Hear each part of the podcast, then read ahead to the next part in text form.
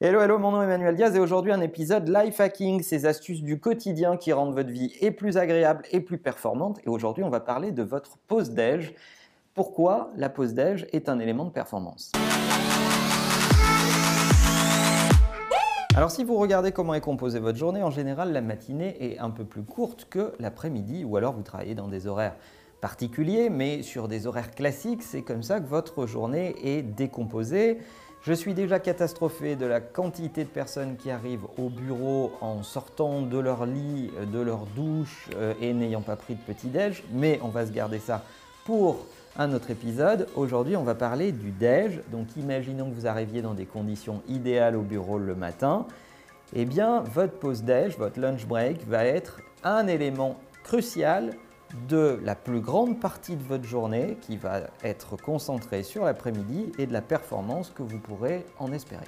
Je suis conscient que lorsque je dis ça, je m'attaque à un tabou, à un élément identitaire. En France, on adore la pause déjeuner, on adore les déjeuners qui durent avec entrée, plat, dessert, peut-être pour certains même un peu de pinard à table, bref, euh, ça n'augure pas une après-midi particulièrement au top de la forme. Alors si vous voulez vous faire une detox, voilà mes astuces pour faire en sorte que votre déj soit à la fois agréable et en même temps ne vous plombe pas le reste de la journée. La première chose, c'est de manger équilibré. Vous n'avez pas besoin, euh, au moment du déj, si vous avez pris un bon petit déj, euh, d'un repas gargantuesque. Donc essayez de travailler des repas équilibrés qui allient des éléments euh, faciles à digérer, poissons, fibres, graines, euh, pas trop de viande à midi parce que plus complexe à digérer et surtout pas d'entrée plat dessert parce que vous n'en avez franchement pas besoin.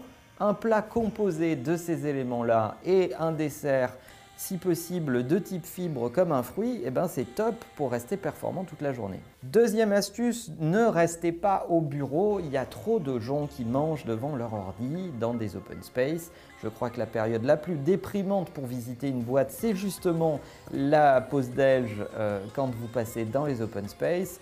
Non, éloignez-vous du bureau, sortez, allez marcher, profitez d'un petit break pour vous aérer l'esprit parce que votre performance passe aussi par le fait de déscotcher, de penser à autre chose que les sujets sur lesquels vous êtes focus. Troisième astuce qui n'est absolument pas culturelle et qui est hyper pratiquée au Japon, qui est un, plutôt un pays très performant dans sa relation au travail, c'est les mini-siestes. Faites 20 minutes de sieste euh, pendant votre pause déj si vous le pouvez. Si vous arrivez à déjeuner dans un temps euh, finalement assez euh, contraint, vous pouvez vous permettre de faire quelques minutes de sieste, fermez les yeux, même si vous ne dormez pas vraiment, fermez les yeux, concentrez-vous sur votre respiration, essayez de vous mettre dans un endroit pas très bruyant et vous verrez que votre après-midi ne sera pas la même. Enfin, dernière astuce, si vous êtes dans une journée marathon, si vous savez que la journée va durer longtemps, que vous allez quitter tard le boulot,